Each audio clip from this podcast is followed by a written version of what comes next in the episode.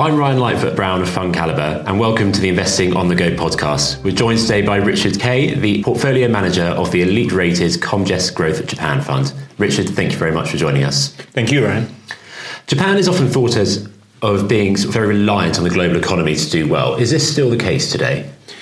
Much less than before.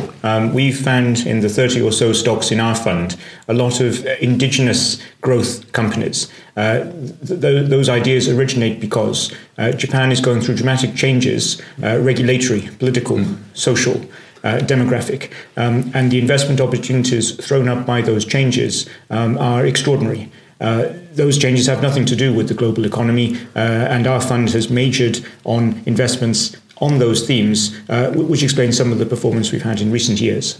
Sure. And you say that your belief is that the Japanese companies are very much under-researched. Why do you think this is? And what opportunities does this offer you as an active manager in the space? Yes, as you say, Ryan, we think that the average analyst coverage on Japan is significantly lower than in other developed markets.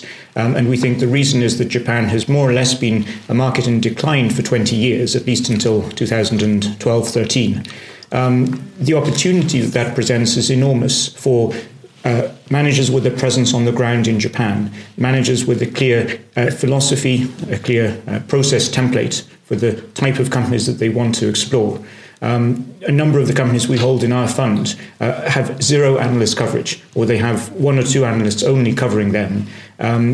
When we can find those ideas, of course undervalued and misunderstood, the opportunity for us is immense.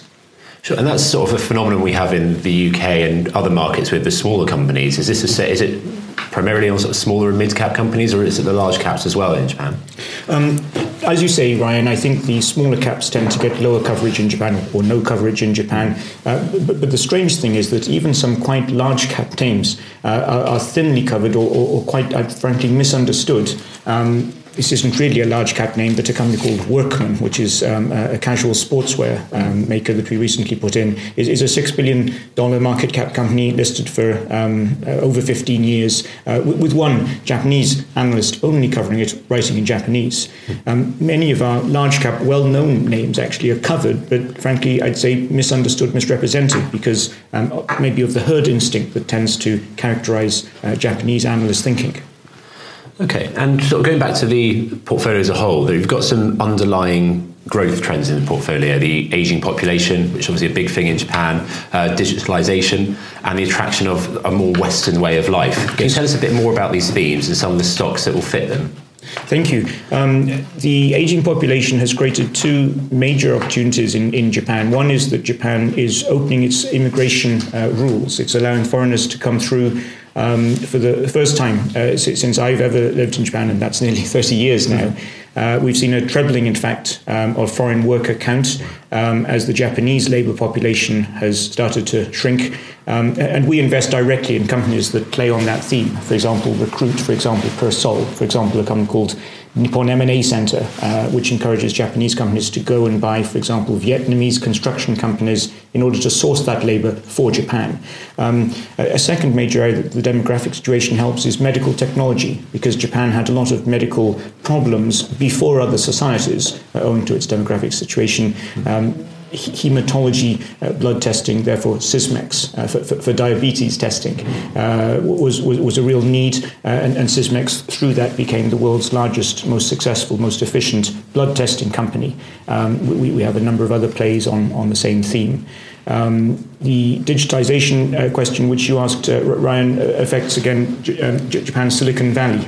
Japan has a vibrant internet sector, challenging pre-existing business models across industry.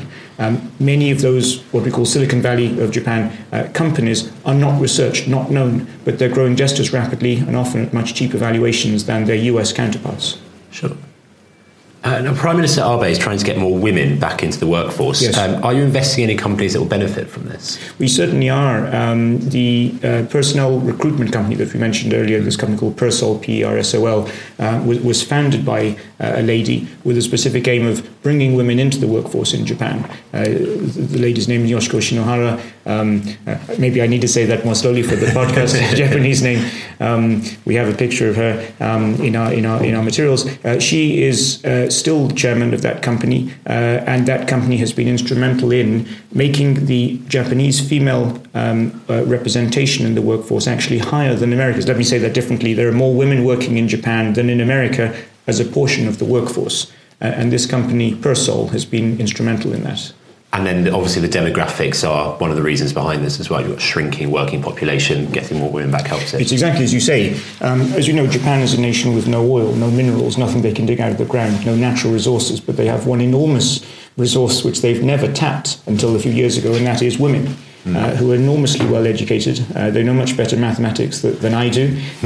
Of course, 100% literacy. Of course, a great knowledge of the English language. Of course, a great diligence, partly because of the education system. And many of them have not participated in the workforce for decades. That is changing now. It's one of the many fascinating dynamics of Japan.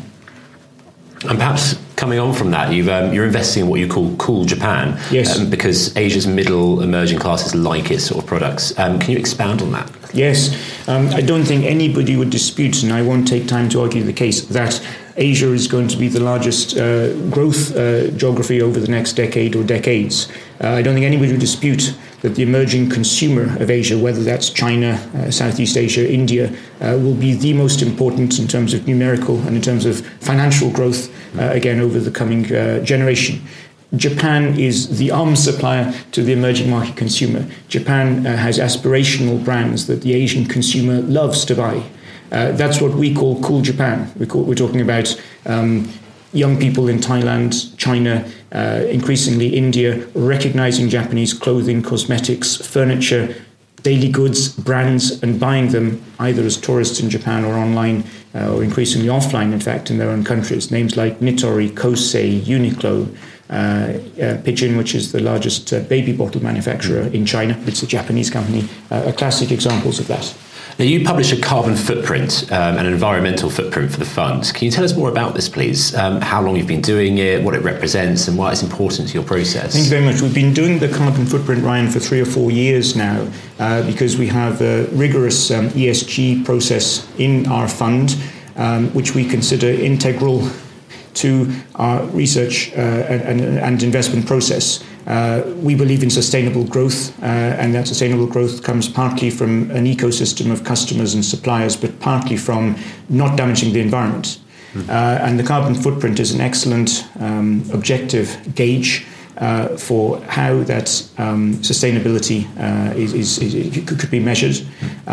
We've noted through that the carbon footprint of our 30 or so Japanese stocks is significantly lower than for the overall Japanese market. And in fact, Japan is significantly lower in carbon footprint terms than many other developed markets, partly because Japan has spent decades tightening environmental rules in the wake of environmental disasters that it had in its recent past. Okay, perhaps finally, just going on to how the fund is run, you've got yourself and your 2 colleagues, all co-managers on there. Yes. 2 of you are based in Tokyo, but 1 of you in Paris. How do you manage to work this in practice? And perhaps maybe what advantages it gives you? Thank you. We're in fact 3 in Tokyo and 1 in Paris. And what we do is we spend an awful lot of time on SMS online, forgive me, it's not familiar to all listeners. It's one of our stocks in the fund. That's why I talk about it.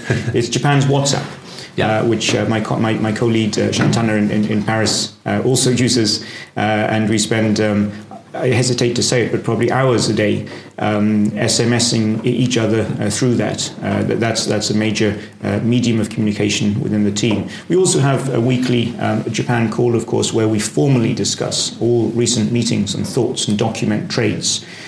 There's an enormous advantage to this structure. We have, of course, information on the ground. You asked me earlier, about Ryan, about undercoverage. We counter that by being there. Simultaneously, we have a global perspective. And my co-lead, Shantana, sits next to the managers of our global fund at Comgest, which has a 30% weighting in Japan, between 25 and 30, and receives their inputs on our Japan perspective. that local and global combination which our team thereby can achieve is invaluable in our view. Well, Richard, that's been really interesting. Thank you very much for your time today and for joining us. Thank you for your time, Ryan. And if you'd like to find out more about the elite-rated Comgest Growth Japan Fund, please visit fundcalibre.com. And if you want to hear more from the Investing on the Go podcast, don't forget to subscribe. Please remember, we've been discussing individual stocks to bring investing to life for you. It is not a recommendation to buy or sell.